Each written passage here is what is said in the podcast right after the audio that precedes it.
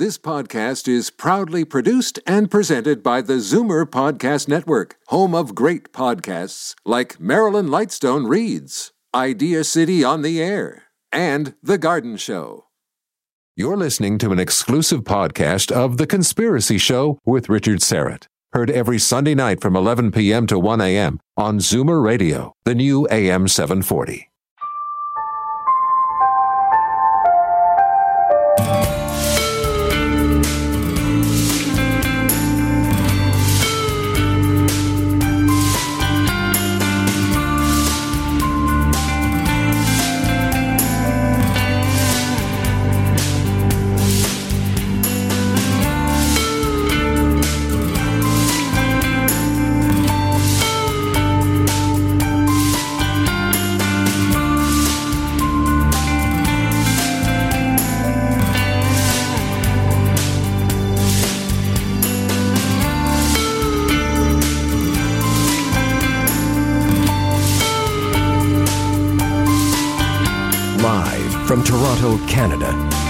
Conspiracy Show with Richard Syrett from Zoomer Radio, AM 740. And welcome to the Audio Imaginarium. Come on in, weary traveler. Hang your cloak on a peg, grab a stool, and come warm yourself by the fire. There are stories to be told, and you are among friends. Happy Thanksgiving to all of my Canadian listeners. If you had a small gathering to- today, or maybe you're having your turkey tomorrow, uh, not sure about elsewhere in the country, but here in Ontario, we are being uh, discouraged from gathering with friends or family outside of our immediate household. Although the limit, I believe, remains at 10 people indoors, uh, we're being discouraged from leaving the house except to work, to take our children to school. Uh, nevertheless, I hope you had a, a blessed Thanksgiving. Carlos Cagina is the technical producer, and Ryan White is the live stream producer. And we are live streaming tonight on my YouTube channel, Strange Planet. If you haven't already done so, please make sure to hit that sub button. The FBI's phony investigation and attempted coup of President Trump, uh, Trump, Trump, President Trump. Too much turkey tonight, folks, uh, for the full two hours. Uh, this from the uh, New York Post. Connecticut U.S. Attorney John Durham is not expected to release the findings of his review of the FBI's Russia probe until after the November 3rd election, which is, of course, a bitter disappointment to Republicans who believe um, revelations in a report would galvanize support for President Trump. Attorney General William Barr has communicated the news to Republicans on Capitol Hill, dashing hopes of a bombshell report that would validate Trump's contention he was smeared as a Russian colluder by dirty cops and powerful Democrats. A Trump administration source told the Post that if there's a chance people can be prosecuted, we can't put out a report before that happens, end quote. The administration source said there remains the possibility of in, uh, additional indictments. In August, Durham announced former FBI lawyer Kevin Clinesmith would plead guilty to falsifying records to the Foreign Intelligence Surveillance Court. Trump said Friday he's very upset about the delay. He says, I th- think it's a disgrace, it's an embarrassment. Uh, that was uh, told to radio host Rush Limbaugh.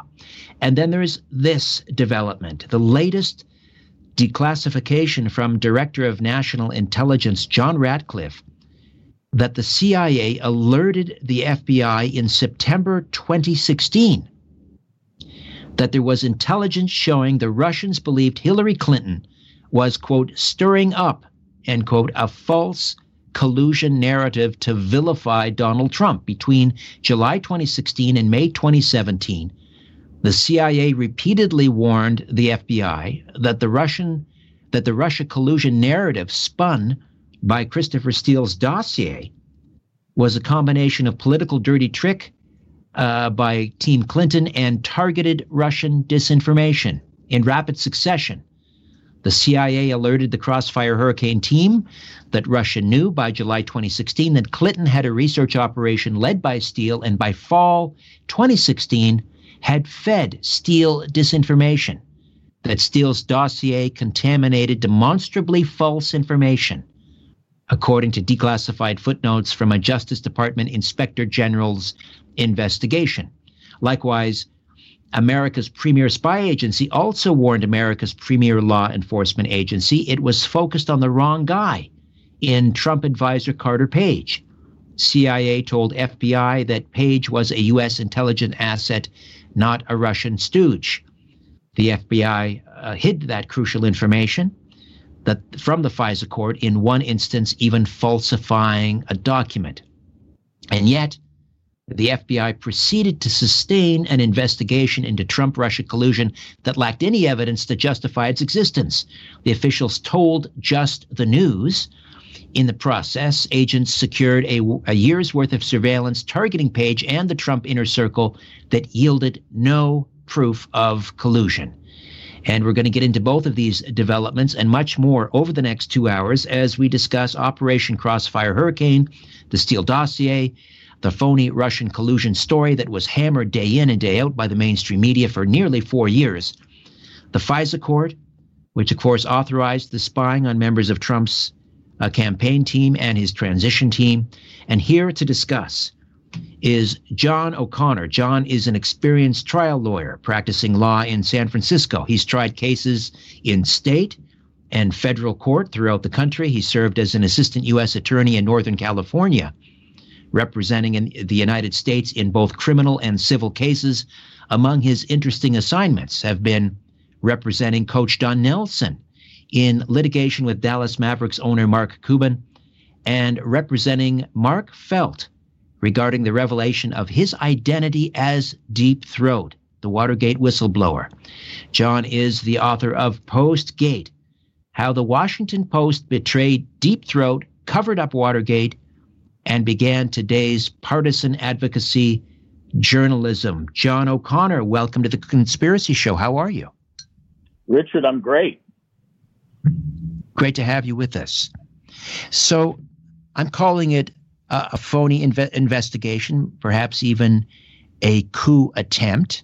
I think the evidence is certainly now quite clear that it was a phony investigation or un, unwarranted, to say the least. Um, what what say you? Is that a fair characterization, or uh, was the FBI simply, you know, was it a simply an, an honest mistake? Well, I think you're even kind to them, uh, Richard, when you say it was unwarranted yes, it was unwarranted, but sometimes an unwarranted investigation can be the result of stupidity, of uh, a witness you believe uh, in good faith turns out not to be there. Every prosecutor's had to really evaluate his witnesses, and sometimes you get stuck if you're not vigilant enough. Uh, part of your job as a lawyer, whether it's civil law or criminal law, is to figure out whether your own witnesses and your own clients are telling the truth, because you really can't put on a good case unless they are, and uh, you're just going to get sideswiped later on. If you care about winning the case, but in this case, if you just care about creating allegations, then perhaps the more falsity, the better.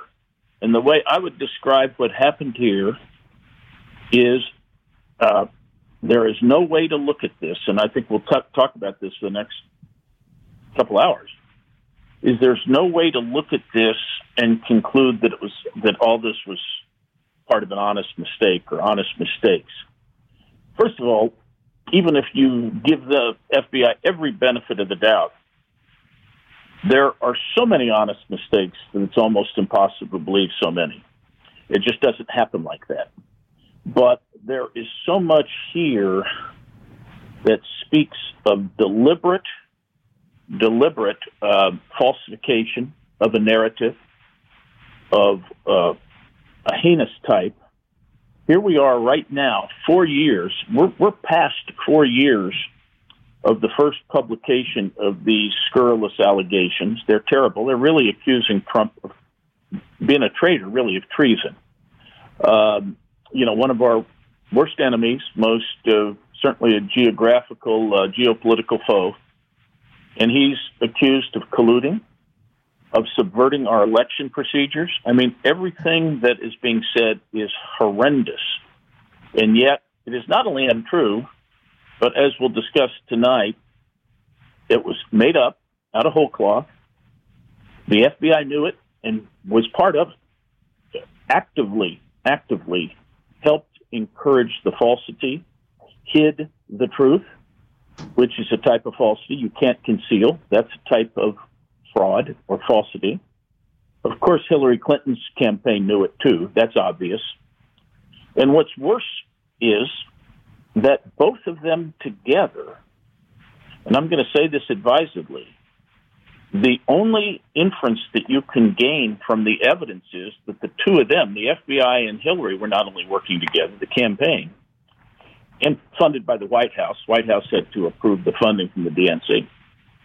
Uh, but they knowingly and willingly used Russian spies.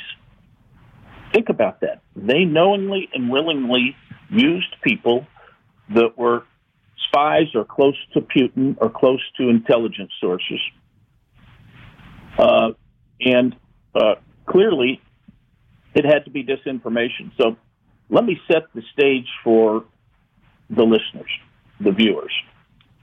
Uh, let's think about this.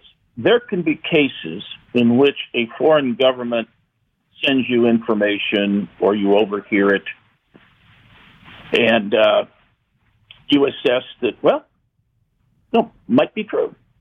Uh, just because, and you might, it might be intentionally given to you by another intelligence agency. Like, for instance, somebody right. might tell me, by the way, Richard Syrett is the biggest drug smuggler between Canada and the United States. That may be true. The intelligence agency may be telling you this because for some reason he wanted us to know. So just because another intelligence agency tells you that or an investigator tells you that doesn't make it false. But let's think about what happened here. And I'll go to the Steele dossier. We have a lot preceding the Steele dossier uh, for the narrative to unfold, but let's go to the Steele dossier and Steele's network. Let's think about this a minute. Who is Christopher Steele? And of course, for your viewers, Christopher Steele had the dossier upon which the FISA warrants were gained, upon which the Trump campaign was spied on for over a year. Um, and so uh, everything relied on Christopher Steele and his reports. Now, who is Christopher Steele? Well, he's a former British intelligence agent. But one of the things that people haven't talked about is that his main client, he's in the private business like a lot of us are. He's a contractor with a company called Orbis. And his big client for several years had been a guy named Oleg Deripaska. Oleg Deripaska is the aluminum oligarch of Russia. And Oleg had been trying to get into America for various reasons. I don't know, business reasons, whatever, been trying to smooth himself over and make himself look like the good oligarch, sort of a PR campaign. But everybody would tell you that Oleg Deripaska is very close to the right hand of Vladimir Putin. If Deripaska, there's not an inch between them. In fact, he wouldn't be alive if there was an inch between them. And so whatever he does or says has the approval of Vladimir Putin. Now, Christopher Steele's bread and butter for years has been Oleg Deripaska. He has done, and this is something you don't see printed by our wonderful media, but he'd done something between 100 and 200 oh, they call them O reports because they're from Orbis, but he'd done 100 to 200 reports on the status of Russia and Ukraine matters. And he did this really to help out Deripaska as he was trying to get a visa, get accepted in the United States. Uh, there are other interests they have in uh, uh, Russia had in Ukraine relationships, and who knows what Deripaska had to do with Ukraine. Uh, also recall that Deripaska and Paul Manafort were very close together and had a lot of Ukrainian dealings. So he reported on Ukraine and Russia, the two big things that were going on in 2016, Ukraine and Russia. So Deripaska is his big client. All right. Uh, now, not in this case, he wasn't supposedly, but but he is really Christopher Steele. Christopher Steele's got a hat on that said, "My man is a Russian oligarch." Uh, okay, who did Christopher Steele rely on on his team? One of the things that the FBI touted when they went to the FISA court was that yes, Christopher Steele was not a witness to these things, but we are satisfied, the FBI is satisfied, that his team of subsources, uh, sources and subsources, that is to say, he had one primary subsource, the person that he relied on, that subsource in turn had sources. So you could call them sub subsources. But he, the FBI, and it's replete in all the reports, was bragging almost that, uh, gee, we think Steele is reliable. We've dealt with Steele before. Then the question came up what about the reliability of his subsource network since Steele doesn't know anything firsthand? And the answer was gee, these people are all in a position to know. Now, that's an important thing to do. I mean, if you if you're a lawyer and you want to know about a car wreck, you hope that your witness was there to see it. Was he in a position to know and see the car wreck? Sure, that's important. But the second part of it is, is that person in a position to know reliable? And are they playing you? And do they have a reason to falsify? Okay, now who were his subsources? If they're in a position to know, let's just think this out. I'm going slow here because I think in today's modern age, we do not take enough time for the jury to just think about facts and their inferences because they speak very loudly here. The subsources for uh, Steele, the primary subsource, was a guy named Igor Danchenko. And Igor Danchenko, I'm not making this up, it's in the FBI's files. When he was around in the United States from 2009 to 2011, the assessment was he was a Russian spy. Now, he left the country, so they quit investigating him, but the assessment was he was probably a spy. But they quit monitoring him because he left the country. So he's the primary subsource for Steele. Then below him are other people, quote, in a position to know. Even Danchenko did not claim to have, you know, firsthand knowledge. But those people were people in the Kremlin, primarily. Now let's think about this. Let's have your viewers think about this. As I said before, sometimes this this information from another place can be true. Now, in this case, let's think about the information that was provided. The information that was provided through these sources and subsources was that Putin and Trump were conspiring to change the election. Now, let's say if that's true, and you're Vladimir Putin, would you want that out? You know, would if if I was conspiring with you to haul drugs across the border, would I want the guy sitting next to me to say that? No. And if you do that in the Kremlin, your life expectancy is about 36 hours. And you ought to check your Cheerios to see if there's polonium 210 in it because your face is going to fall off. You know? So do you want your face to stay on or do you want to do what Putin tells you to do? Now, in this reporting, uh, which I laughed at when I first saw the Steele dossier, it's like, wait a second. Steele picks up the phone, or his primary subsource picks up the phone and calls the Kremlin and says, hey, what's up? Oh, a worldwide conspiracy between the United States and Russia that can affect United States uh, relationships and maybe start a nuclear war. Sure. Yeah, I, I believe that. Now let's think about that. Would Putin want that out? How long would you last on this earth, if you unveiled a conspiracy between Putin and Trump, if you're in a quote position to know, as the FBI avers under penalty of perjury to the FISA court and to Horowitz, the IG, who later on did his report in very even, unsensational tones that won't have any of the inferences that I'm going to bring today, but in very even and unsensational tones, he said yes. The FBI said these sources were in a position to know. Well, that means they were down the hall from Putin. That's all. They had to have enough knowledge from Putin to know about this. Now, let's just stop right there.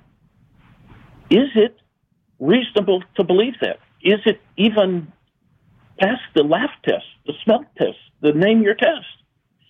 It is so incredible that it's comic book. And uh, now, why would the FBI do this if it was so comic booky? We'll talk about that, but it's only because they wanted that disinformation. And actually, you could say they're working directly with uh. Really, I hate to say that, but that's whether they. I'm not saying they talk to Putin, but by willingly taking this story that they know is false, and actually they're asking these subsources to do it. Uh, now, uh, here's what Steele told Kathleen Kavalec of the State Department. I think it's in late October, maybe it's in November of 2016. He named Danchenko named, or Steele named Danchenko's key sources below him, and two of them were guys that I call them the Vladislavs, Vladislav Trubnikov and Vladislav Surkov. One of them is, I think Surkov is like Putin's Rasputin. I mean, he's sitting right next to him. He knows everything. Trubnikov is a former big time spy. I think he's a foreign ministry guy. As they say, once you're a spy, you never leave in Russia. You never leave and go off and be a farmer. You're a spy for life. So Trubnikov knows everything, Surkov knows everything, and they're two of his subsources. The third subsource that gives this a little bit of American twist is a guy named Sergei Millian, who's a Russian, both a Russian citizen and an American citizen living in the Queens, who claims to know both about the Kremlin, because he's really tied in, he says, to the Kremlin and intelligence people, and also to the United States. He's really tied into the Trump campaign, and he describes this relationship where uh, Putin's going to give us emails and uh, dirt on Hillary, and we're going to help him out uh, with Ukraine and our. Uh, uh, I'm trying to think of the campaign platform on, on Ukraine and not not give Ukraine a lot of weapons and that kind of thing. So there's going to be this well developed conspiracy of cooperation. So Sergei Millian, that's another one. You know, now again, uh, he has some background in the United States that with some Russian front agencies that are, are said to be spy fronts. Uh, there's a thing called Rosso Trudnichesko, which recruits. John, I'm just gonna I'm just going to jump in because we've got to step away for a, a, a brief moment, and uh, we'll come back and pick things up on the other side with John O'Connor, the author of Postgate How the Washington Post Betrayed Deep Throat, his client, uh, and uh, covered up Watergate and began today's partisan advocacy journalism as we unpack the Steele dossier here on The Conspiracy Show. My name is Richard Syrett. Don't go away. Big Brother is listening, and so are you. To The Conspiracy Show with Richard Syrett from Zoomer Radio. To speak with Richard, call 416 360 0740 or toll free 1 866 740 4740. So, John, uh, I just want to back up because be- before the Steele dossier really got rolling, uh, uh, there was a bunch of never Trumpers, re- Republicans um, at the Washington Beacon. This is in late 2015. Glenn Simpson, they were the ones that originally funded or hired GPS Fusion. And a lot of that uh, sort of Russiagate conspiracy seemed to begin. They were accusing Trump of wanting to build a tower in Moscow before and even during the election uh, campaign uh, seeking to involve the president's son, Don Jr. And the, the key player in that scheme was a guy by the name of Felix Sater. And he was presented as this, this Russian go between. Um, that is, is that sort of where, where it sort of begins prior to, to Steele, uh, Christopher Steele writing his 17 reports which which sort of formed the basis of the Steele dossier, with the wanting to build this tower in Moscow? Well, Richard, what I'd say is, it appears that way, but it's not really. If I can explain, and you're correct that uh, that uh, Comey, for example, has always said this whole thing started with the Free Beacon. And basically, there are a lot of never Trumpers who wanted to get dirt on Trump and were trying to stop him. If you recall that, everybody wants to stop Trump. And so there was well funded. But remember, GPS didn't have anything to do with. I, I don't think Christopher Steele was uh, was uh, working for him at that point. Um, but anyway, what he was doing was he was looking for dirt on Trump all over the world. Now, Felix Sater was the go-between on Trump's dealings in Moscow. You know, that looked kind of dirty, but you know, I mean, anything you do in Moscow looks dirty. I mean, Trump was trying to build a Trump Tower there. How much Felix Sater was had to give out, and I think they were going to give a, a large condominium to good old Vladimir if they built it. I don't think Trump wanted that out. I think he had a big floor for Vladimir. He so he had to sort of bribe his way around, and that's sort of unseemly. But really, the Republicans, of course, when they realized that the Trump train was rolling, they kind of lost interest, didn't lost their funding. So uh, it, it really didn't start that way. And uh, I'll, I'll tell you how, how I think it did start. Um, it just so happened that GPS was there, and GPS, I think Glenn Simpson knew what he could do to get a good job here. Uh, he's married to a woman named Mary Jacoby. Her name is important here. They were both reporters for the Wall Street Journal. And back in, I'm going to say, 2007, 2008, they did a lot of reporting for the Wall Street Journal on Manafort and his unsavory connections in the Ukraine. Nothing ever came of it. They never made a case on Manafort. I think everybody knew he's probably getting paid a lot, but the Justice Department didn't do anything with it. And Manafort skated, but uh, Jacoby and Simpson, when their reporters got on this. So when this, uh, at some point, they get wind of what they need to do to get money, and that's my point here is how this thing started. I do believe that the re- that the Free Beacon is nothing more than a red herring. It turns out, of course, Simpson is a good guy for foreign reporting and so forth. GPS is, but it's a red herring as to what we've got here. It was very, very important because the Beacon didn't do anything with Russian collusion, electoral collusion, that kind of stuff, a conspiracy between Trump and Putin. None of that came up, and uh, all this really intelligent stuff was not involved. So here's how I think it came up. Let me back up. Hillary Clinton has some serious problems starting in the summer of 15. Interestingly, Trump has just gone down the elevator, uh, escalator a month or so before, and they have to open up a case because of congressional pressure on whether or not uh, she has compromised her server by having a homebrew server. So that investigation is opened, uh, and uh, Comey's got it. Now, Comey, although he's nominally been calling himself a Republican for a while, he hasn't been for some time. He's very much aligned with the Hillary forces, and he knows that there are two serious criminal investigations coming for Hillary, and Hillary knows that too.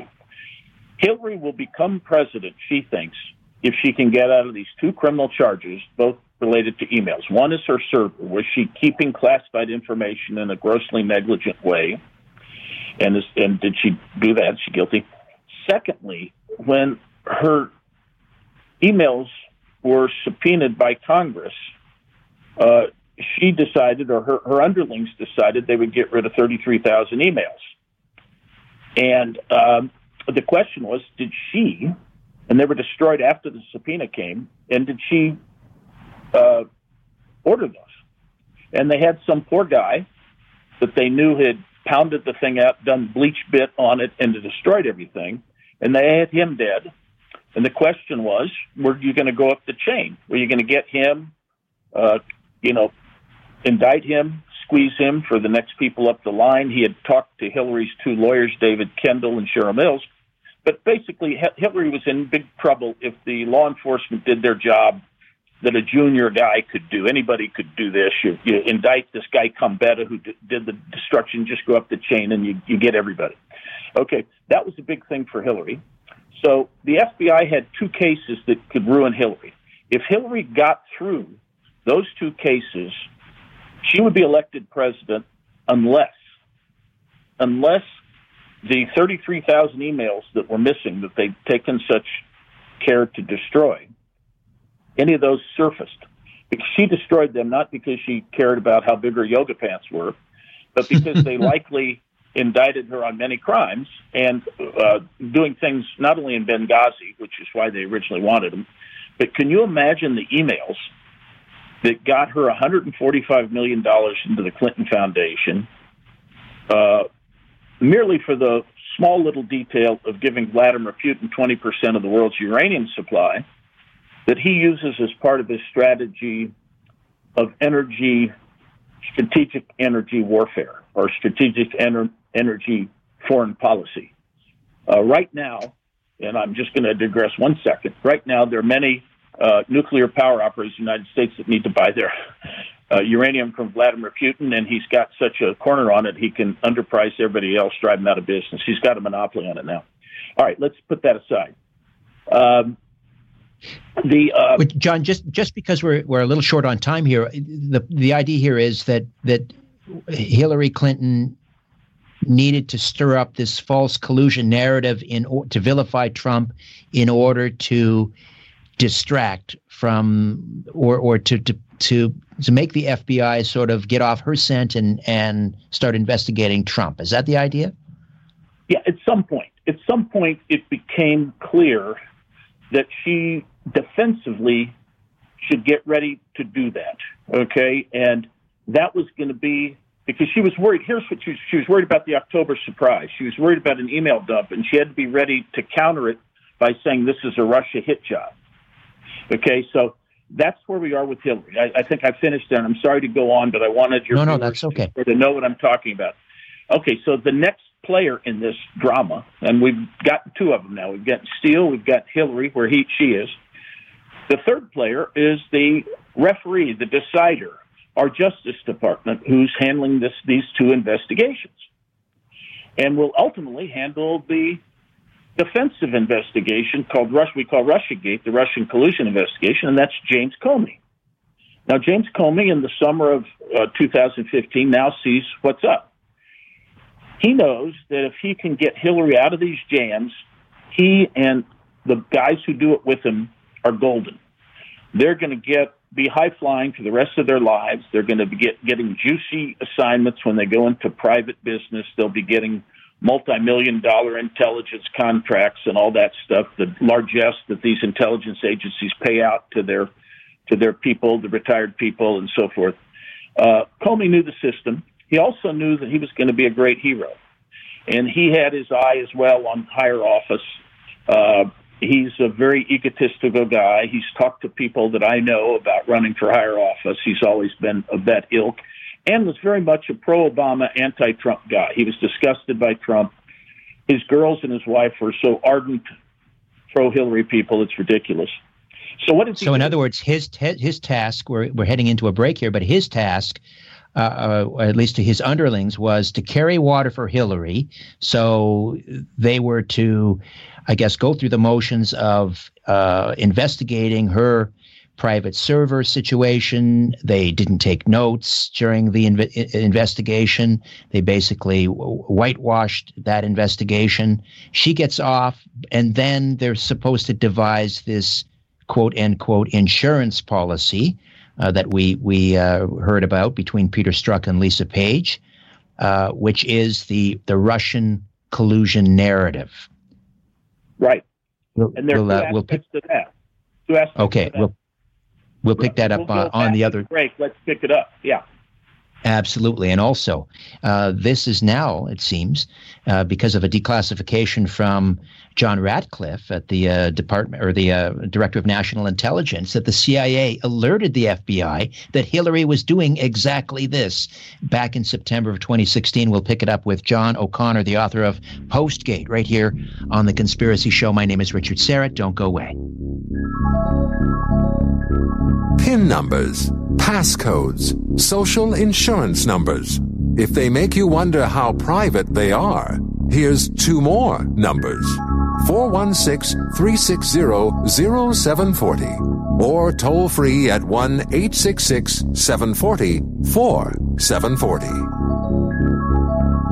John O'Connor is with us. We're unpacking the uh, Russiagate hoax, the Steele dossier, uh, the FBI's phony investigation, unwarranted, however you want to look at it. Um, and uh, we will keep John uh, over into the next hour, and we will take phone calls, also questions from our YouTube live chat uh, after the uh, the top of the hour. So, if you call in now, uh, we're not going to get to you until, as I say, the second hour. So just keep your powder dry, have a listen to uh, more of what John has to say, and then we will get to your calls and also questions from the uh, the YouTube live chat. Now we were talking, or I was mentioning the um, the uh, declassification from the Director of National Intelligence, John Ratcliffe, that the CIA alerted the FBI back in September of 2016 that there was intelligence showing the Russians believed Hillary Clinton was stirring up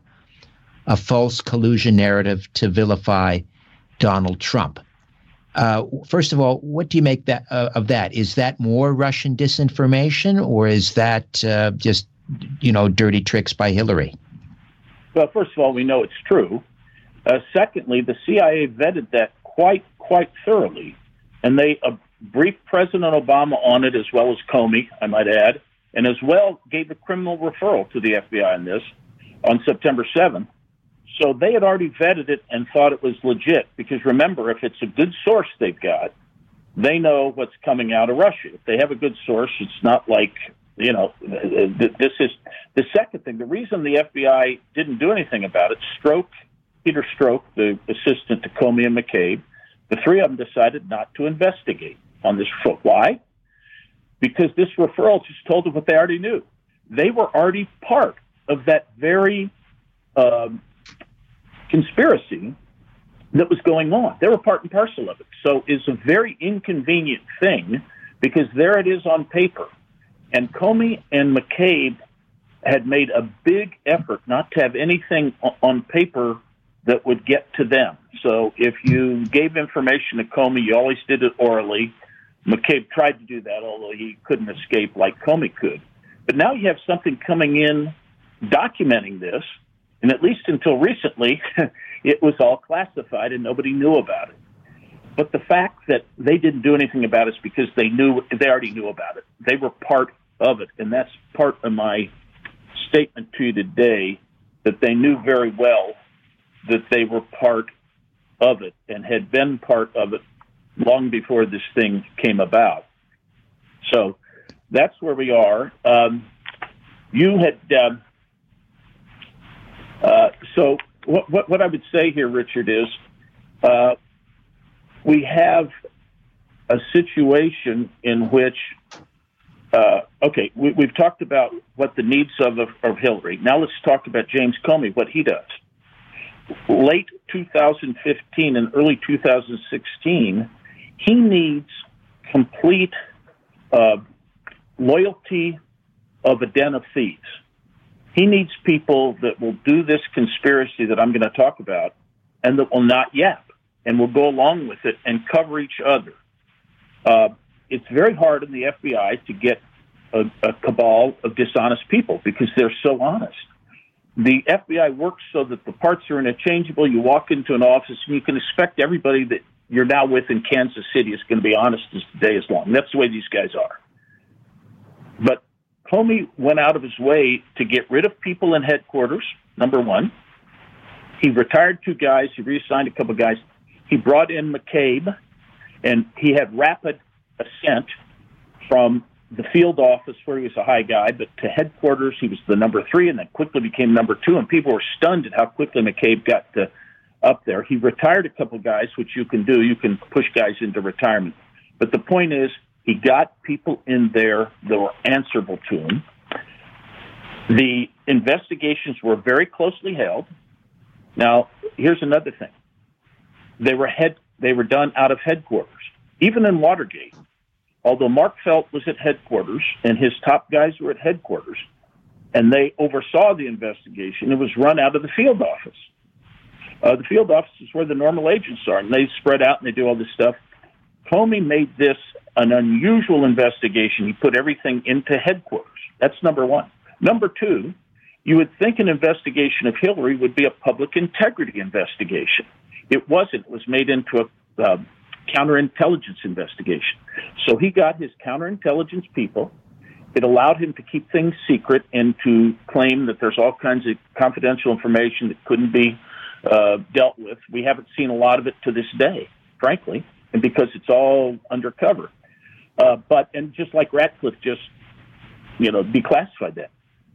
But it's highly unusual that both investigations, both Hillary's email, they call it mid-year exam, her email investigation, and the Russian counterintelligence investigation, as well as the third one, which is this destroyed, which isn't strictly about Hillary, it's about her underlings that may lead to Hillary destroying the, the server.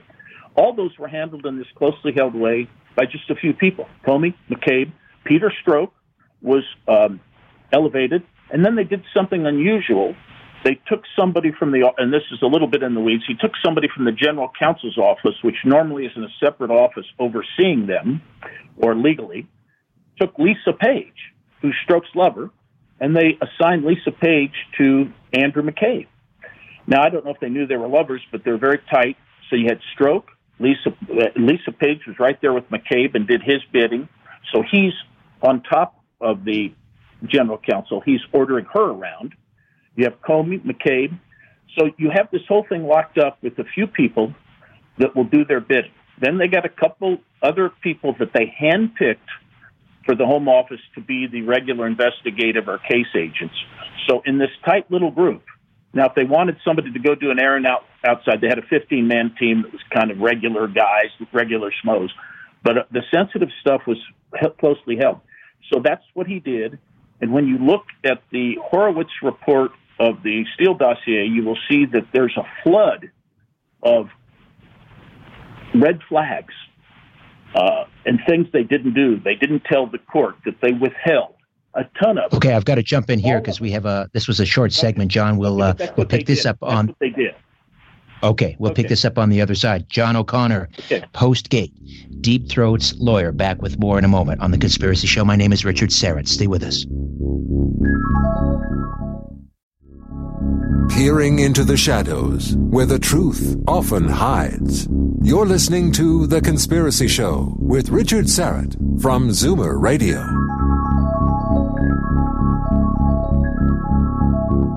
So, uh, John, in, in March of 2017, uh, President Trump accused Obama of wiretapping Trump Tower phones, and if, and he sent that out on a couple of uh, tweets, and he was uh, ridiculed and mocked and and uh, for for doing that. But uh, and Obama, of course, President Obama said uh, that neither President Obama or any White House official ever ordered surveillance on any U.S. citizen. I suppose technically that's true, right? They have they have plausible deniability, but the substance of what Trump was was alleging is correct. Is that is that fair to say? Well, yeah. First of all, Trump said they were wiretapping Trump Tower, and that's technically correct because you've got the three jump rule. Once you surveilled Carter Page, you got his emails and his phone calls, and if he called Steve Bannon, you could then uh, surveil Steve Bannon electronically. And if Steve Bannon called Corey Lewandowski, Corey Lewandowski called Trump, you get all those people. And you now, by getting Carter Page, he's just the door opener. Okay, so you're sur- you really are surveilling Trump Tower, even though the uh, the warrant didn't say surveil Trump Tower. It said listen to Carter Page. Then you get three jumps from there.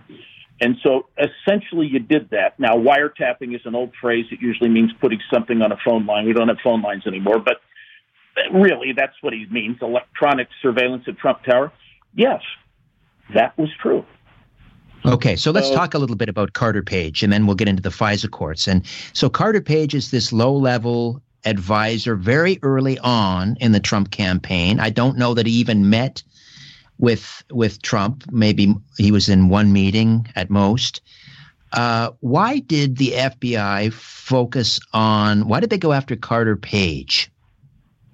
Well, he's the only possible link, and they never did. He never did meet Trump because he missed that one meeting where George Papadopoulos is shown. He was out of the country and couldn't make it, so he never met Trump. I don't think he ever talked to him. Never talked to Paul Manafort. And the Steele dossier had him uh, contacting Paul Manafort that those two were the ones who were doing the funneling, and he never had talked to Paul Manafort, never had an email with him. Uh, but yeah, but the reason they went for Carter Page is because Page had been for years back and forth between Russia uh, because he was a guy trying to do Russian oil deals. He's a Naval Academy graduate, straight as an arrow. Uh, and he, he, but because he had Russian connections, that's why Trump named him as a foreign policy advisor, so he could tell the Washington Post the next day, in typical Trump, kind of ad hoc, let's do something real quick. Okay, I'll name Carter Page to my foreign policy team. Look, he's from Russia, he knows Russian. Okay, I've got a foreign policy advisor. Okay, next question. So really, it was ne- it was all for show. He had really nothing to do with anything.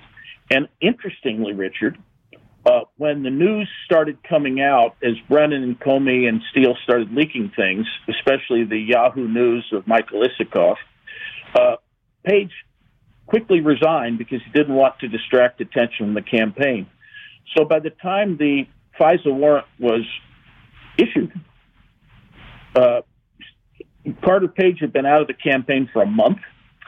Paul Manafort had been sort of pushed away because of the black ledger that the Clinton people got out of the Ukraine embassy. This Anna Chalupa got the black ledger showing he'd been paid. He's out. So the two people that are supposed to be the spokes of this conspiracy, the funnel, are gone. And the only justification they could give FISA court for why they're doing this at all is because they want to know, gosh, what's Russians up to? We want to know about Russia.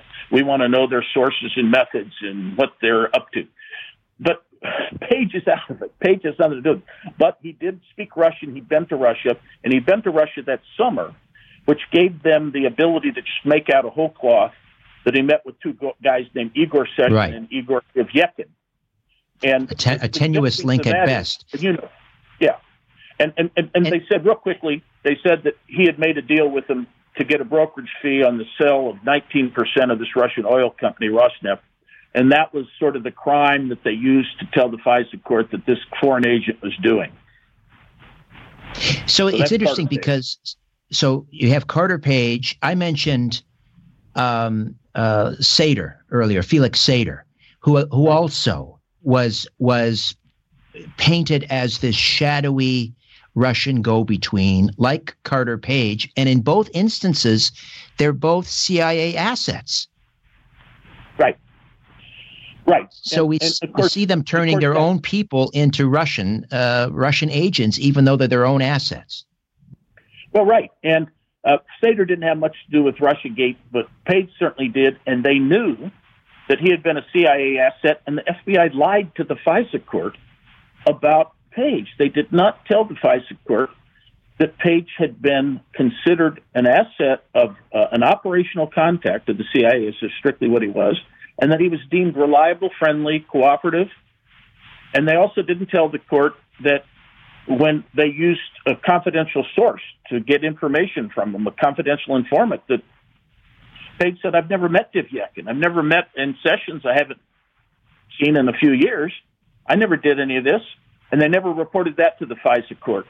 So the whole thing uh, sort of is, is a lot of smoke and mirrors, but that's why they used Sater, because Sater had been to Moscow and Page, and those are probably the only two guys that have been near Russia. Uh, or who know what Russia was. I mean, it, it was a seat of the pants campaign by Trump, and the last thing he needed to do was hang around in Russia. And um, the the car, the FISA court application, which was targeting Carter Page, uh, that was based on, in large measure, the Steele dossier, uh, which the CIA had already. Before the FISA warrant, uh, before the FISA court hearings, the CIA had already told the FBI, uh, "This is all this is all political dirty tricks by Hillary." Uh, and yet that was not included in the FISA uh, footnotes, I'm guessing, in the application, that the CIA said this is no good. Well, that's right.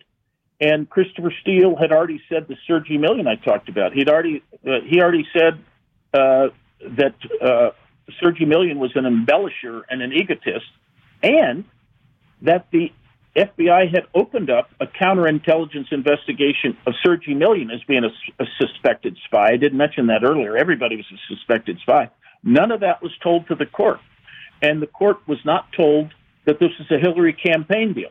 McCabe, especially, fought tooth and nail not to tell anything to the court about the possible political motives, which he knew real well. And let me just say one thing, Richard. Remember that his wife Jill, Andrew McCabe, his wife Jill had gotten six hundred and seventy-five thousand dollars from Terry McAuliffe, who's Hillary Clinton's twin brother, to run for office in Virginia. She's a physician, but she's tied into the Hillary campaign. And McCabe fought tooth and nail that to say that that wasn't a conflict. So he's staying on this thing through the Mueller investigation, and yet here he is tied in with Hillary, lock, stock, and barrel.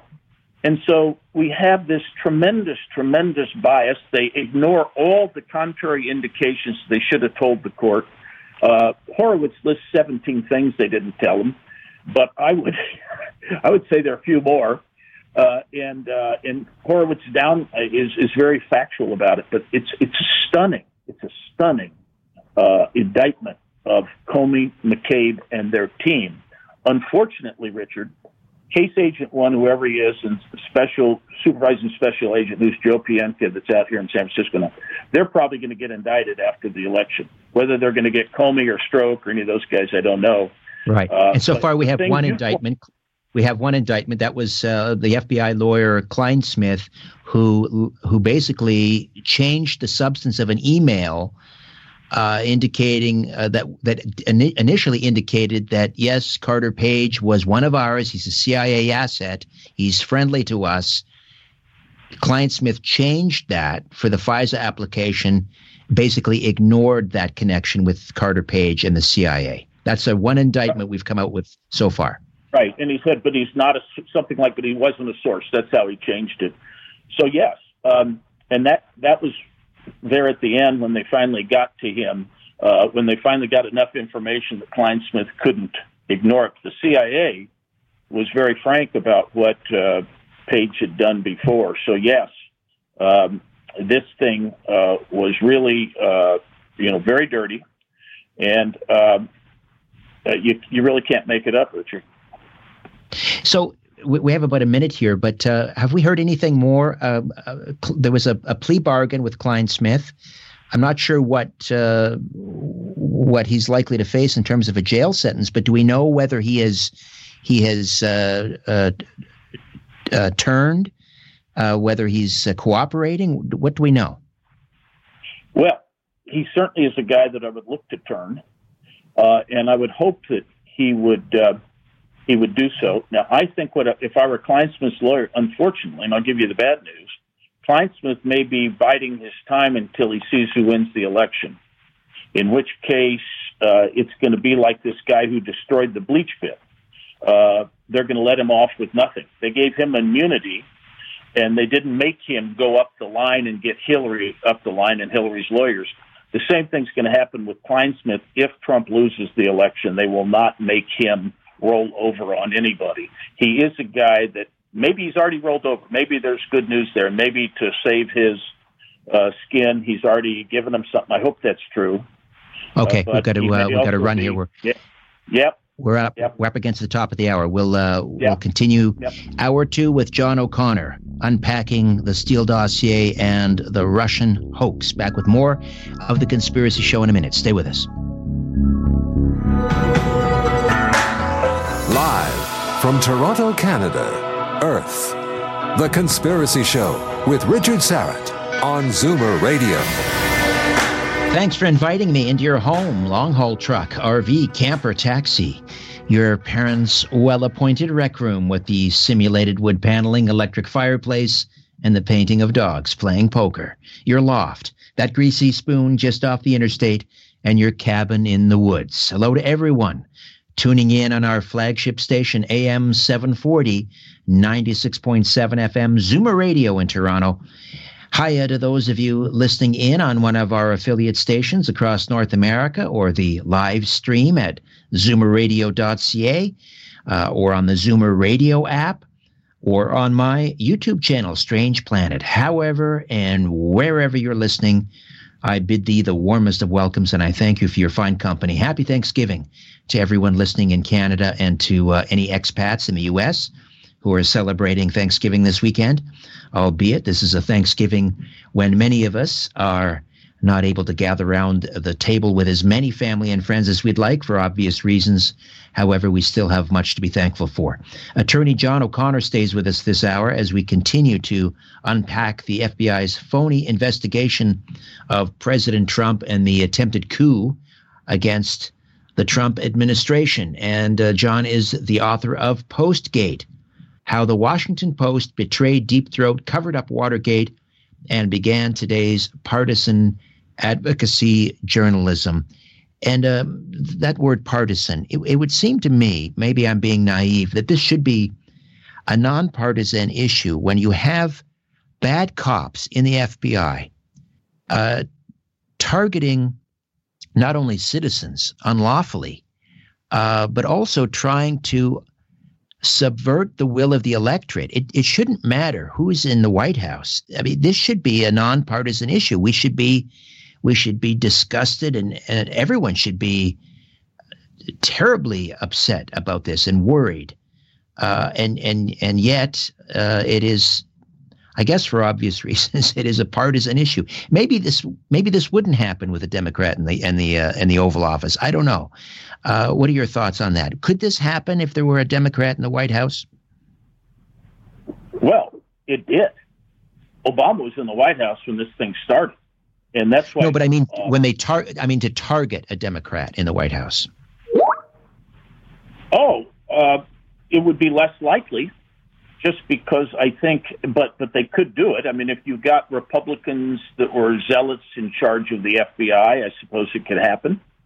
Uh, they tried to do it in Watergate, and that's what Mark Felt did. Mark Felt went to the garage with Woodward, not because he liked Woodward, but he wanted to make sure the FBI was free to do its job. He didn't want to get with Nixon. He actually kind of liked Nixon, but he tried to do his job. The problem today is everything is politicized, everything's partisan and there are far more Democrats in the civil service than there are Republicans and conservatives. They don't do that. Democrats do. So it's going to be highly unlikely that you're going to ever get a, any kind of a conservative or Republican coup.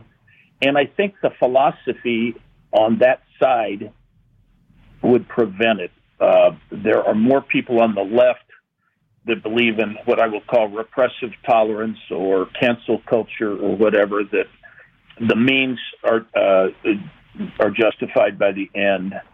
So you'll find that. And in this case, what is scary about it, Richard, is that when uh, there was a hack on the DNC in April of um, 2016, all three branches that we're talking about today the FBI, Hillary, and the Russians all acted in unison, and you can look at all the different things that happened they were all together in this. This was not Russia kind of coming in unbeknownst and uh, you know doing something that Comey didn't know about. No, Comey uh, was working with Hillary and knew that this was all Russian falsehood that they were getting uh, for good reason. Now they did nobody talked to Vladimir Putin, but they knew who Steele's guys were, and they worked with them. And actually, the FBI worked with Steele. They paid Steele they, I think they worked with Sergei Millian, if you can believe some of the evidence of from George Papadopoulos. So the FBI was in there paying Russians. Uh, Hillary was paying Russians, and they knew it was. Everybody knew it was false, and you can show that everybody knew it was false. It wasn't just maybe false, like it's unverified, like we think it's true. There's far too much here to show that they knew it was false. Now, the only thing I would say is that in a civil case, you need to only prove things by preponderance of the evidence. In a criminal case, you need to prove things beyond a reasonable doubt. There will be several people that will be indicted because they can be convicted beyond a reasonable doubt. Everyone else, you can say by a preponderance of evidence, were in on the conspiracy. Uh, whether you can get up to the level of reasonable doubt, beyond a reasonable doubt proof, is something that only Barr and Durham know about the details. But you just pointed something out, Richard. That uh, referral from the CIA uh, September 7th that talked about this uh, Russian uh, plot with Hillary, that Hillary had a Russian plot. That's something in writing that went to Comey. Comey's name is on it, and uh, McCabe also would have gotten that. Also, Comey was briefed, and Brennan's briefing notes show it.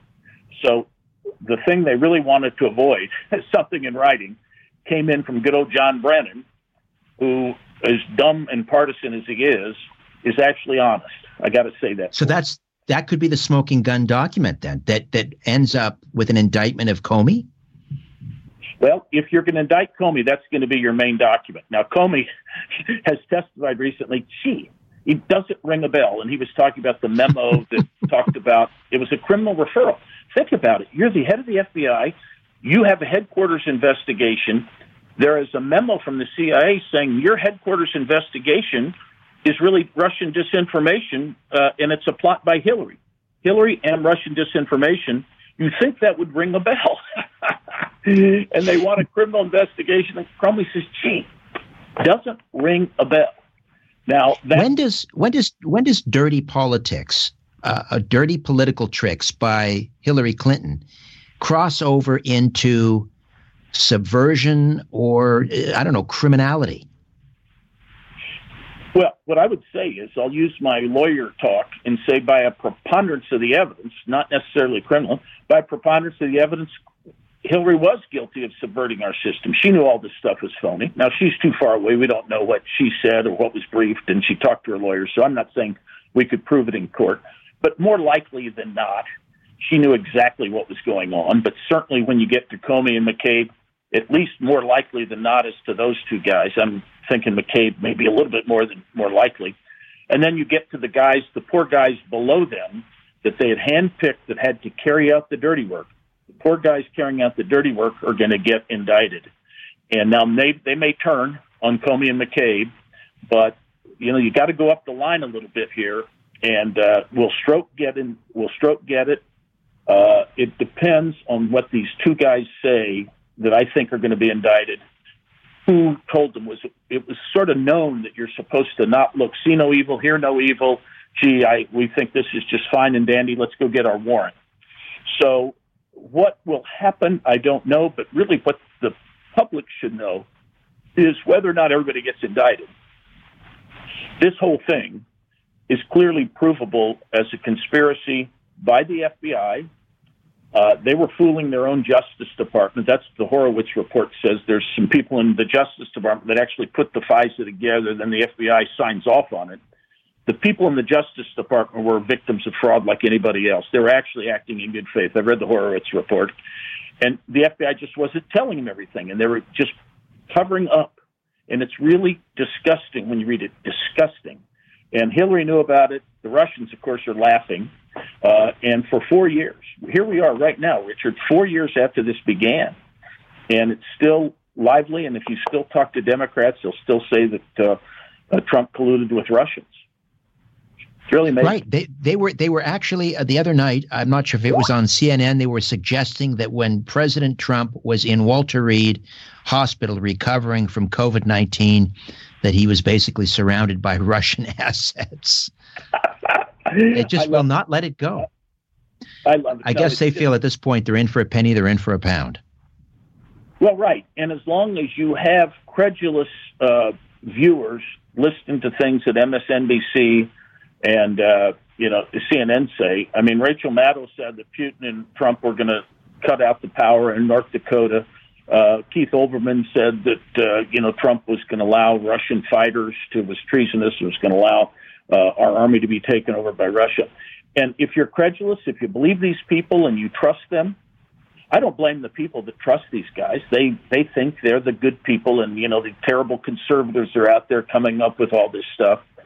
And it's really terrible because that's the kind of stuff that divides us, and you wonder where the division comes from.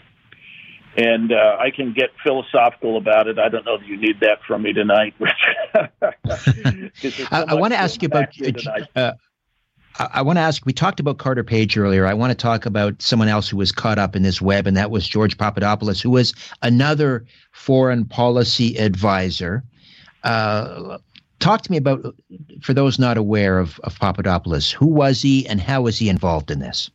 Yeah, he's like Carter Page's little brother because he had a smattering of knowledge about oil and gas and wanted to develop around Russia. Trump named him. He's a 27 year old kid from Chicago, nice guy, bright young man, looking to do oil deals like Carter Page. Trump named Carter Page and George Papadopoulos to the uh, campaign just to tell the Post he had two advisors. Now, what that did unwittingly was right then, uh, Comey was looking for uh, a way to surveil people in Europe because they had no warrant yet. And Lisa Page writes Peter Strzok in December 2015 about how to get what they call an OCONUS lure outside continental United States. They're hoping to get somebody from Trump's campaign over into the uh, uh, in Europe. Now, it just so happens so that they can then wiretap because it's okay to wiretap without a warrant in Europe.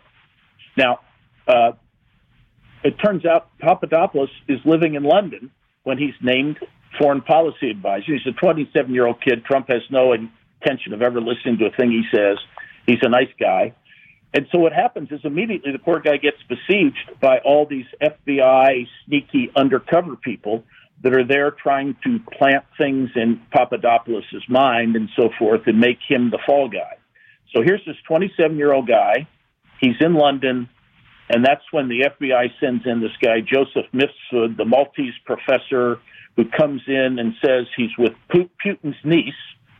Uh, and Putin's niece uh, actually is one of his students, and Mifsud is actually a Western intelligence guy that teaches security at a, at a conservative university in league with the UK. But he's portrayed by Mueller to this day. If you read the Mueller report, you think he's a Russian spy. Comey's called him a Russian spy. He's not a Russian spy. Everybody knows that. He's Western intelligence. They send him into Papadopoulos to tell Papadopoulos, oh, the Russians have emails. And remember me telling you about how all at once everybody decided that this uh, FBI, the uh, Russians, and Hillary would all work together. That's when it happened. So immediately they send in Mifsud to say to Papadopoulos, hey, the Russians have emails. Then they send in an Australian guy named Alexander Downer to get that information from Papadopoulos. Oh yeah, I heard about. When you say e- when you say emails, you mean Russian dirt on Hillary. Right, hacked emails. April 18th, the DNC was hacked. Uh, right. Hillary knew that, and she saw an opportunity to come up with this Russian explanation. She wasn't so worried about those emails as she was about the real bad emails. The DNC emails were not bad emails for her, uh, but but they were hacked, and so she saw this as an opportunity to start her Russian collusion theory in case the really bad emails came out. There were the bad Hillary server, 33,000 Hillary server emails that were still under lock and key someplace uh, that some foreign government probably has. But well, and Ma- Ma- Michael Pompeo now says that the State Department has them, and uh, we're, we're, I guess we're going to see some of those pretty soon. Well, I hope so.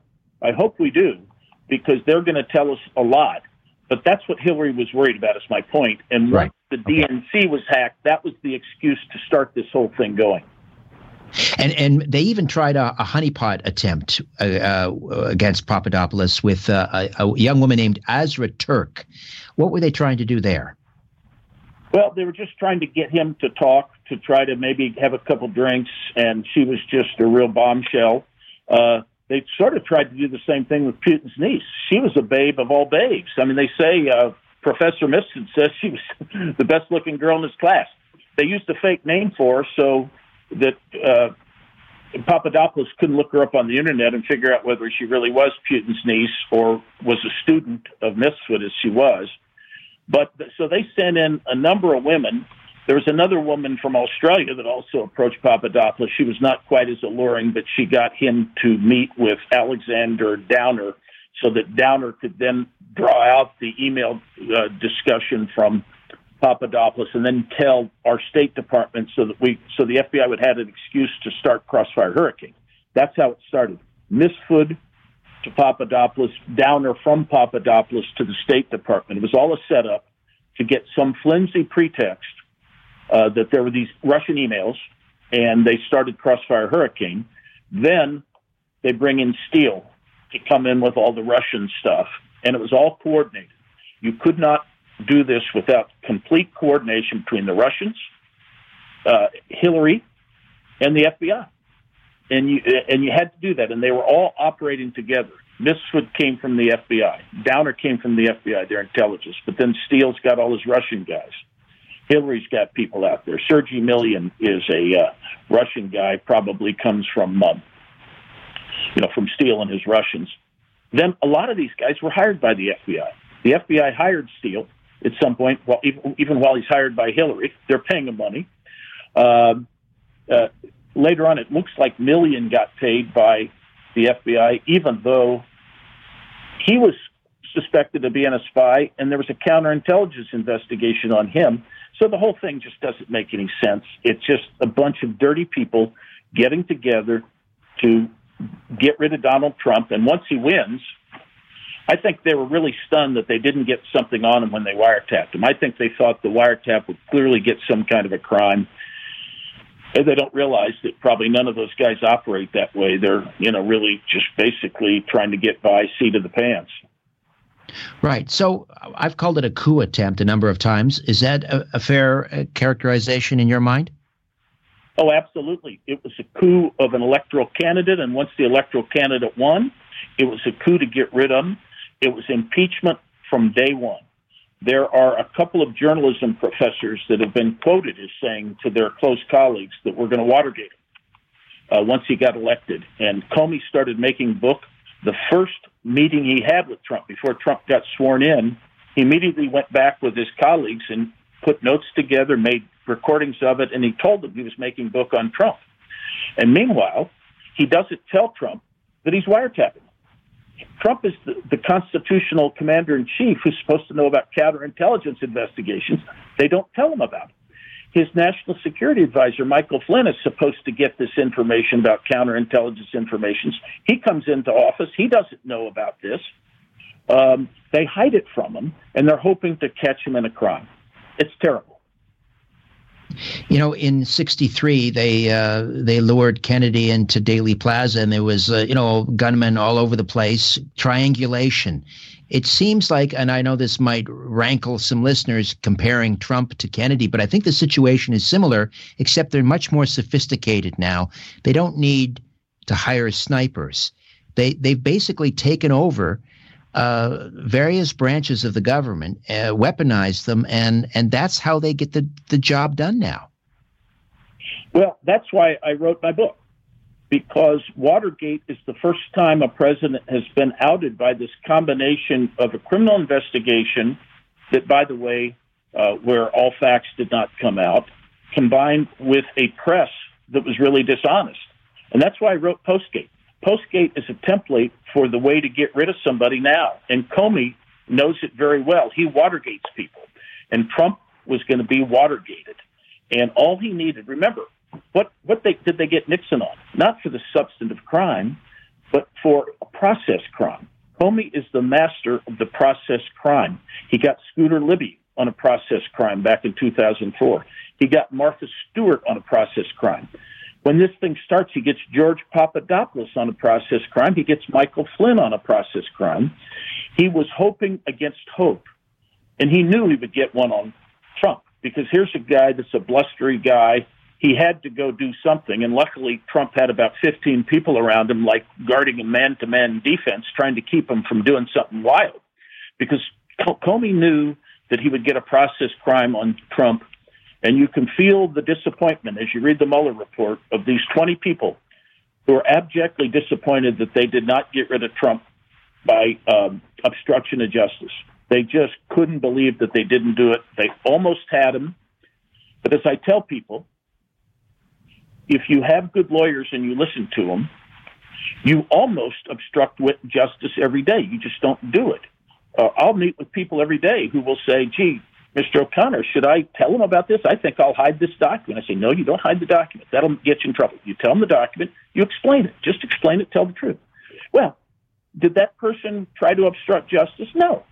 It's a normal conversation with the lawyer.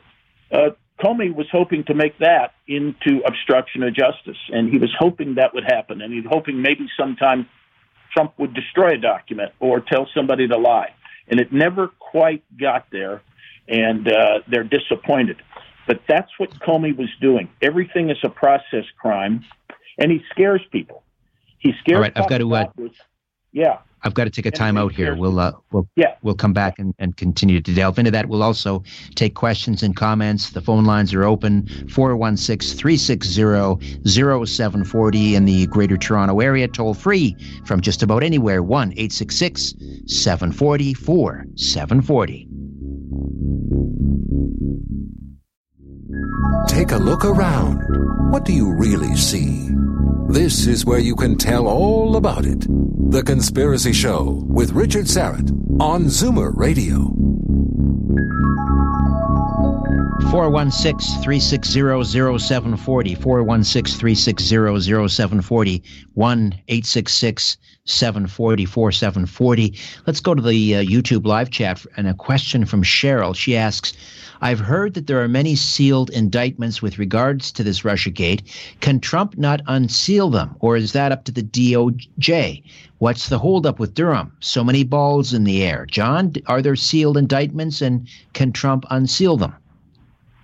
I wish there were, but I don't think there are. I think uh, there may be indictments that are sort of sealed in their own minds that they think they can come out with something after the election but it's a very close call now. I think they probably felt that uh, they shouldn't indict now. Uh, and they may not be ready to do all the indictments yet either. But I think they have a good idea, at least just to a couple uh, subjects here that they will indict. But they have it hasn't happened yet. And what about uh, Trump his ability to order a lot of documents declassified. If he does that, does that undermine, if you make these things public and they're part of an investigation, doesn't that undermine Bill Barr at the DOJ? Well, he has actually declassified a whole bunch of documents. I think he was about a year too late. He just did it the other last week. Uh, besides Ratcliffe's one document, the very next day, Trump declassified a bunch more. The problem is it's too little, too late. Trump is not going to get any bang for his buck before this election. Uh, COVID has probably helped delay this thing, uh, but it's unfortunate that there haven't been uh, there hasn't been a conclusion to this investigation yet. Those documents will help. And by the way, they're not going to hurt Barr, uh, and uh, the defendants would see him anyway if if they're if they're indicted, and they know they're there. Uh, and the only um, thing you have to worry about when you declassify things is will a foreign country learn enough about your sources and methods so that it hurts your intelligence gathering? That's the whole idea. But most of the time, it's illusory that this stuff really is going to hurt you. Uh, you overclassify. Overclassification is done mainly by agencies who are trying to protect their hindquarters and they don't want to be embarrassed, so they overclassify things.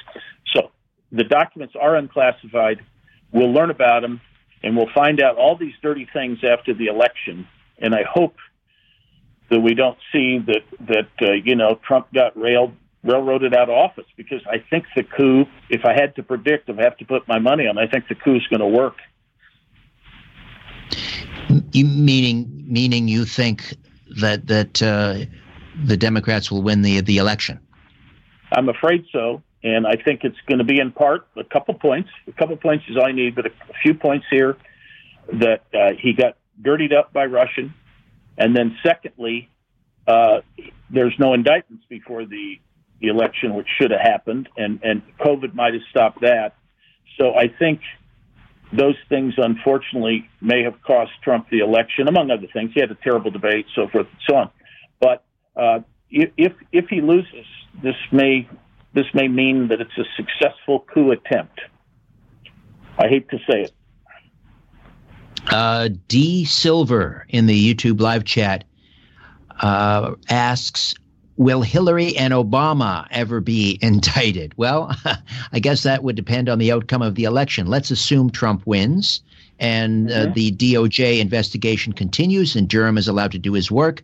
Uh, will Hillary and Obama ever be indicted, or who else might be indicted?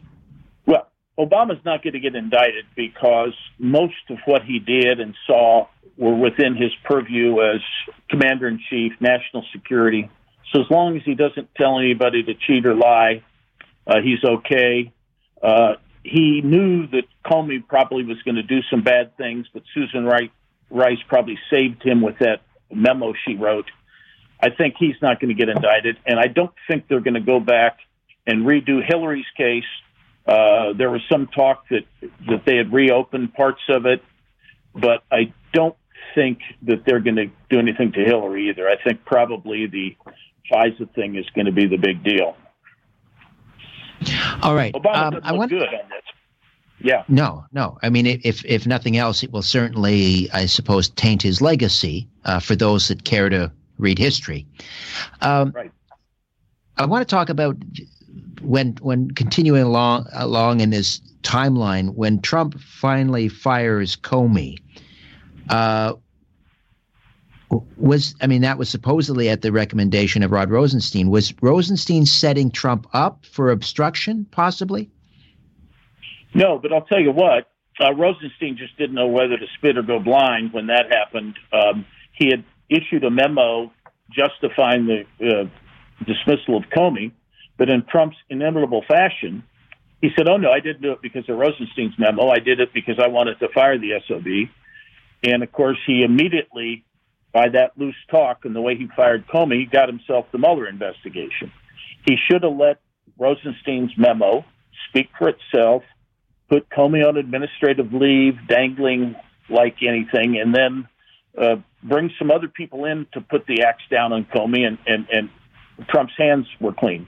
But uh, he didn't do it. No, Rosenstein, here's the problem with Rosenstein. Rosenstein was so timid and such a shrinking violet and a little scared church mouse that he was intimidated terribly by Comey and McCabe, even after Comey was fired. Those guys got him in a room and were just merciless to the guy, and he's not that kind of guy. He's a real weak person. And he authored, he allowed the Mueller investigation to go forward, even though there was no statutory basis to appoint a special counsel. I'm going to say that again. There was no statutory basis to appoint a special counsel because the statute under which he appointed Mueller, you have to have an ongoing criminal investigation.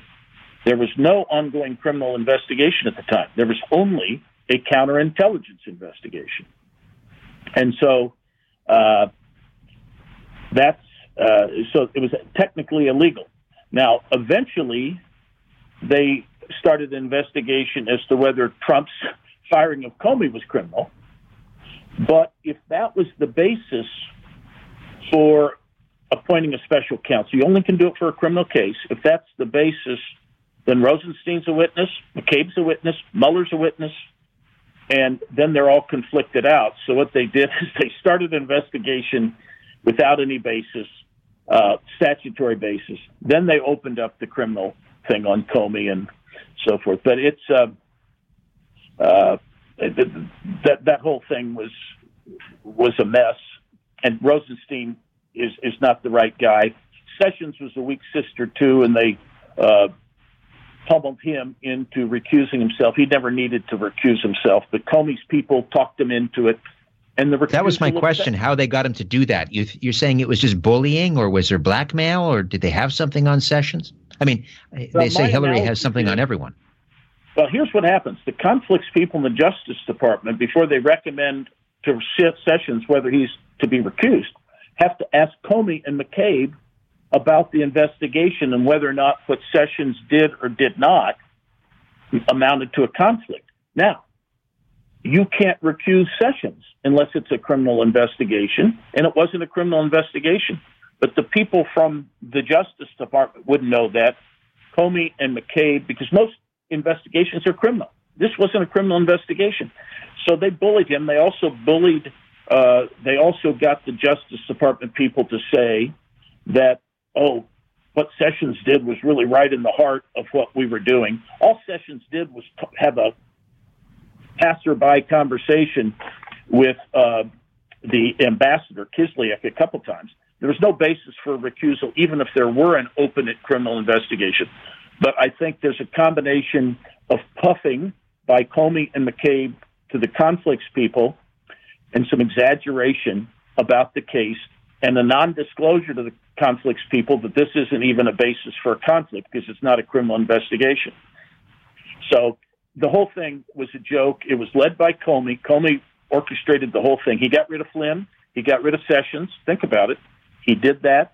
He trapped Flynn, sent McCabe over to trap Flynn. So he gets rid of Flynn, who's one of the guys, by the way, that can blow the whistle on the whole Russiagate thing and everything that's been done. Uh, so they get rid of Flynn, who they were terrified of. They now get rid of Sessions. Rosenstein is really a Democrat that's been hanging around that everybody can push around. So the whole thing, so essentially it was a takeover from day one of Trump's government by the other side. Now you get 20 avid Trump haters that are investigating him for the rest of his presidency. Um, now I'm I'm a good friend. I was a good friend of Mueller's. Uh, he's a great guy. Uh, I worked with him, but uh, as we see now, I mean, you know, he really wasn't running the investigation. He was a figurehead, and he Bob's a great guy. He's probably, but these other guys ran the investigation, and it's terrible. They're all Trump haters. All right, we uh, we're going to step away uh, again for another break. I want to come back and talk about uh, General Flynn and what he had on the Obama administration and why they were so terrified of him and why he had to go as part of this FBI Hillary Clinton orchestrated coup attempt. Back with more of my conversation with John O'Connor, the author of Postgate How the Washington Post Betrayed Deep Throat, Covered Up Watergate, and began today's partisan advocacy journalism. More of The Conspiracy Show in a minute. My name is Richard Syrett. Stay with us. You're listening to The Conspiracy Show with Richard Syrett from Zoomer Radio. A quick programming note. Uh, next week on the broadcast, Allie Anderson Henson and Donna Howell. I'll just hold up that book for our uh, YouTube uh, viewers. Encounters extraordinary accounts of angelic intervention and what the Bible actually says about God's messengers. Encounters. That's next week on The Conspiracy Show. Hope you'll be along for that. And another quick note uh, next Friday and Saturday, that's October 16 and 17, I'll be sitting in the air chair up at uh, Coast to Coast AM. Hope you can tune in for that. Go to coasttocoastam.com for more information and to find an affiliate near you where you can listen uh, to this massive uh, late night, overnight uh, radio program, Coast to Coast AM. Uh, back to the phones. Let's go to uh, Skip in Connecticut. Skip, welcome to the Conspiracy Show. You're on the line with John O'Connor. Couple of items. One was just how porous the FBI was with the press. You've got Comey saying he handed off uh, what should have been confidential privileged information to the New York Times. You've got CNN showing up at Roger Stone's house, just happened to be there. Then you've got the other thing was this guy Seth Rich, I believe his name was, was uh, a delegate uh, that was uh, for uh, Sanders and might have walked out with the files that were given to WikiLeaks. Now, why didn't they investigate his? Uh, cell phone or his text messages and see if that indeed was the case. And then Joseph Mifsud was actually on a panel in Riyadh, Saudi Arabia, with a guy that was the former Secretary of Defense as uh, of the United States as one of the panelists. So how could this guy have disappeared and become such a mystery if he was on a panel like that? at well, a conference? Let me, yeah, let me answer it this way. And the reason I wrote my book, Postgate, uh, you mentioned uh, an, another book there, your, uh, Richard did. The reason I wrote it was apropos of your question, which is why doesn't the press get onto this? In this Russiagate investigation, the press was actually a tool that was used by Comey to set up people. For instance, he used David Ignatius of the Post to set up Flynn to get Flynn scared that if a true answer to a question, uh, the true answer to the question would have been required uh, a conviction, and it wasn't so. He was using the press at every step of the way. So your uh, question is very astute. Now, as to Joseph Mifsud, I think he's around. Um, he's very much worried about. Remember this: he holds the keys to the kingdom I'm not so sure that uh, Trump would do anything to him, but he really holds the keys to how this whole conspiracy started because he was sent in by the FBI slash UK intelligence, and he has a lot of tell, tales to tell, and nobody's been able to get him under subpoena. Uh, Barr went over there and listened to Mifsud's deposition when he went to Rome, he and uh, Durham, but they haven't got the body of uh, and he probably won't show up. I've been in contact with Mifsud's lawyers, lawyer, and so forth. I know what's going on, uh, but he's just not going to show up for a while. You're not going to see Sergei Millian until something happens dramatic. So a lot of these guys are just gone. That's a great question. Thank you. Thank you, Escape. And of course, Seth Rich was uh, supposedly murdered in a botched robbery, although his wallet, credit cards, expensive watch still on his person. Uh, we don't know, uh, as far as I'm aware to this date, what hospital he was taken to. We never received ballistic reports. All very strange. Uh, a quick rush to judgment by the mayor of Washington that it was a botched robbery, even before the investigation was uh, concluded or in begun actually. Um, so that's hanging out there is another uh, mystery. To your mind, does is Seth Rich an important part of this puzzle? Well, he's he's a symptom. I, I think he's uh, uh, intriguing, and what I'd like to do, I, I hunger for more information than like you just gave, Richard, and why there isn't more of an investigation in this thing. It may well be nothing. It may well be there's an explanation for why Rich went, but certainly there have been some questions raised, and once again, because it's unfavorable to you know certain side of the political spectrum, you're not going to get anything uh, out, out of it, and it, that's that's part of this. That's a big that's a symptom uh, for what ails us today. Uh, Cheryl in the YouTube live chat asks if Attorney General Barr is part of the deep state. No, he is a uh, a curative for the deep state. He's uh, the best man I've seen in this job in since I've been a kid, and I've also studied the past attorneys general. This is the real deal. He's straight as an arrow. He calls them as he sees them, and he's not part of the deep state. Unfortunately, he's trying to fight the deep state to get documents. He's been slow walked by Christopher Wray. He's been slow walked by Brennan, uh, and uh, you know, it's uh, the COVID did not help. So, but Brennan, uh, but uh, Barr is the real deal. That's what I would tell you. There's not going to be anybody you're going to see in that position that's better than Bill Barr. If if um, we back up a year, let's say, and you mentioned earlier that it, Trump should have declassified a lot of these uh, documents a year ago. What else should he have done? Should he have fired Wray? What what else should Trump have done in order to, I guess, successfully defeat this coup attempt? Well, first of all,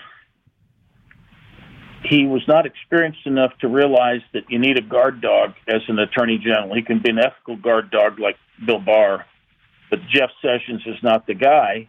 And I think it might have been Jared Kushner. I don't know who got rid of Christie, but Christie was a big guy in the transition. Then all of a sudden somebody put him aside. The speculation is it's Jared Kushner. But if Chris Christie had been the attorney general, history would have been changed.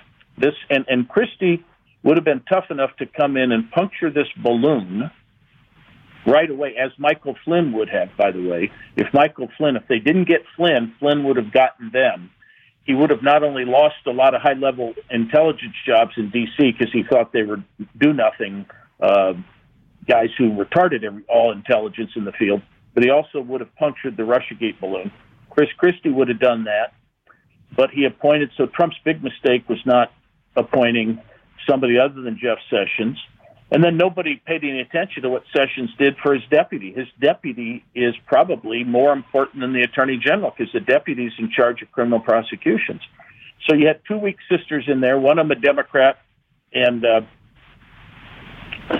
you lost your you lost your ability to control the Justice Department. And he knew going in that this Russia thing was out there. It was bedeviling him. And I just I write it up. I write it off to the fact that Trump is a business guy, doesn't understand this stuff. Okay, uh, we'll we'll take one final time timeout.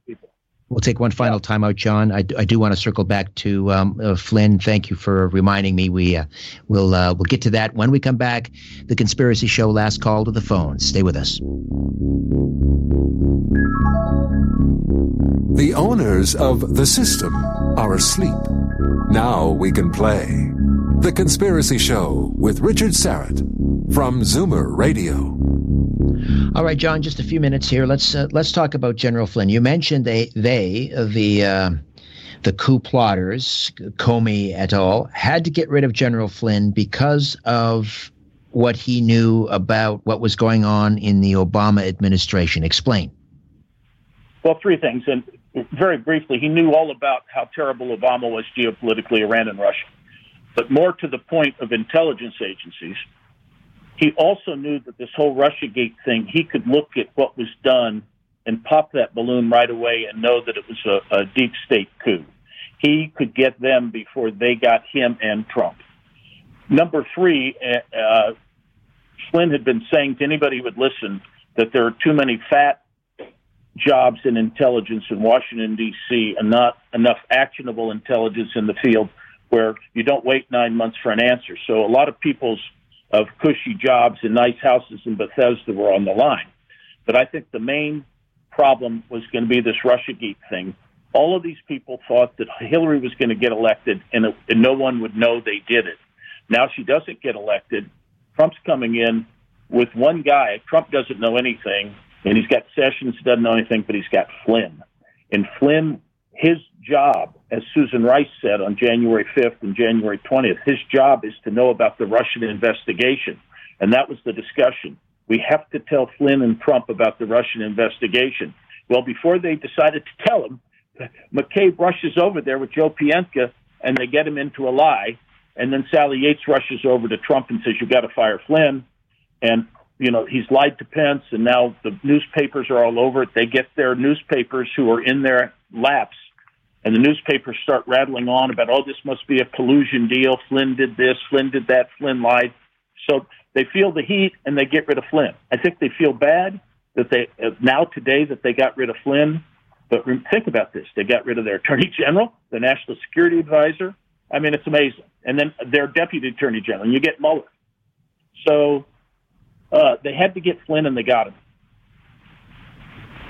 So let's assume that your your scenario is correct, and uh, this coup will be successful because Trump has been sufficiently tainted that he will lose the election. Although uh, the the polling aside, I mean, just looking at the sentiment, that seems to me to be almost unimaginable. I could be surprised. For example, uh, Biden and Harris had a uh, a very important campaign event in Arizona today or yesterday, I believe it was.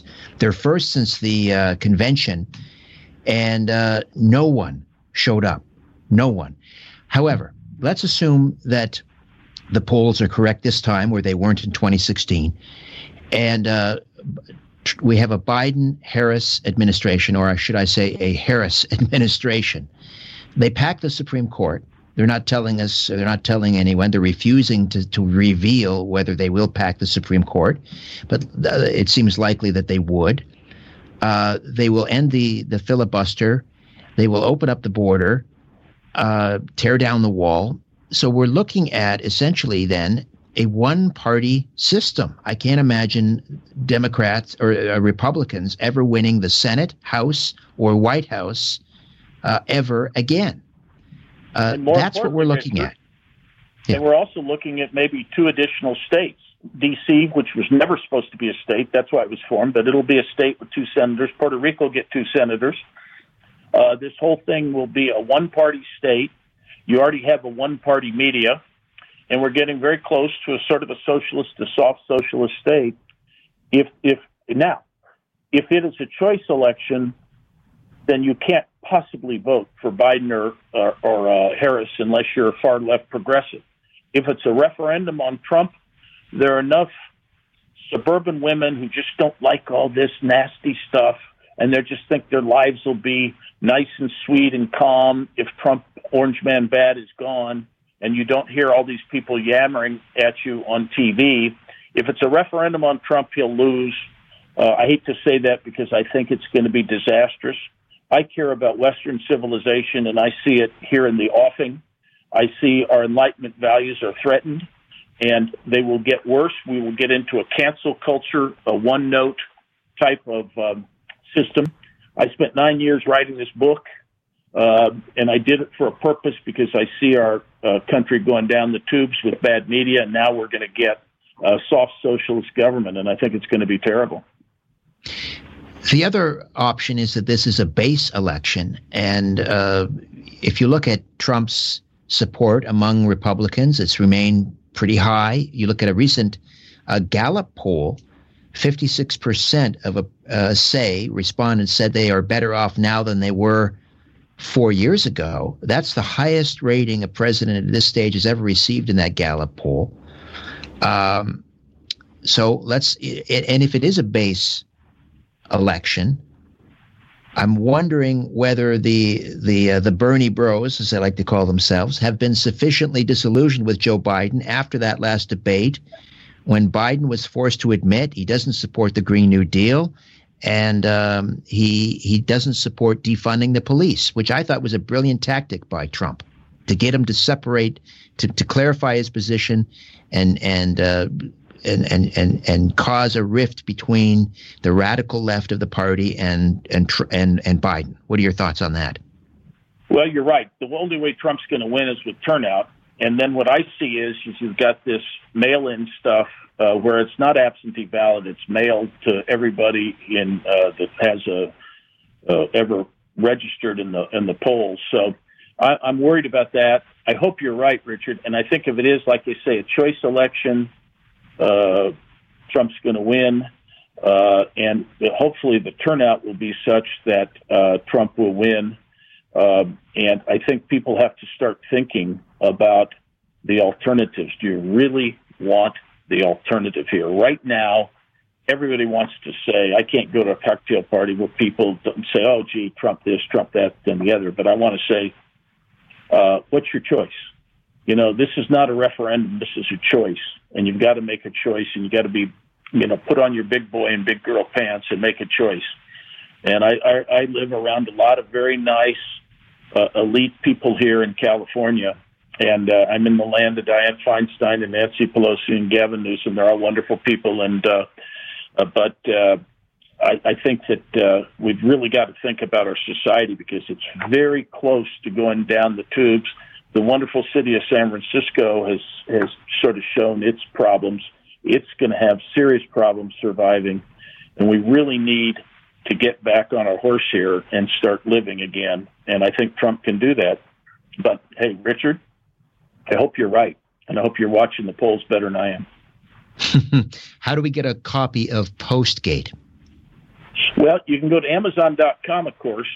And what I would urge your of yours to do is to go to PostgateBook.com, where uh, I try to show how what I wrote about in Postgate is applicable today. You will understand what's happening today if you read Postgate, and then everything flows from that. Everything I've said today really can be comes out of, out of Watergate. That's how it started. That's how the press started doing this stuff, combined with uh, other forces. So we got rid of Nixon, and they're tried to get rid of Trump, and here we are again. There's a, a picture very quickly. Uh, I think we've put it up, Ryan. If you if you could put it up on the live stream there, uh, you posing with uh, Mark Felt, aka um, uh, Deep Throat. Uh, yes, the picture is up there now, and uh, Woodward and Bernstein. When you posed for that picture, did Woodward and Bernstein know that you would be indicting them and, and the Washington Post for their handling of, of, of Watergate? No, as a matter of fact, I talked about it in the book. I thought that was the that meeting. I thought was going to be the Mark died shortly after. I thought that was the end of my involvement, and I talked about a little sort of odd encounter I had with Woodward. And lo and behold, two years later, I realized the Post had defrauded me, and it's a very intriguing thing for your readers. That's all I'll say. But once they read about that meeting I had with with the four of us uh, and what happened after that is a mind boggler. It's a mind boggler. Once you get to that part of the book, you'll say, wow, uh, this is real stuff. I talked not only about the journalism of Watergate, but what happened, my interactions with Woodward and the Post. and they're really pretty revealing when you really want to get down to whether or not these guys are the great heroes or not. I'm I was the greatest fan of the two of them. I'm the greatest fan in the world of them, and I lived most of my life that way. and uh, it's terrible to see your idols fall, but it's the reality. I thought everything today had been an aberration from Watergate. I now realize that this terrible media was caused by Watergate and the terrible reporting and the dishonest reporting in Watergate. Uh, it, it, John, it pains me to do that. John, thank you so much for hanging out these two hours. I appreciate it. Great talking to you again. Richard, it's great talking to you. You got a great show. Thanks. Thank you. Postgatebook.com. All right, my thanks to Ryan and Carlos. Happy Thanksgiving. Back next week with Angelic Encounters. Good night.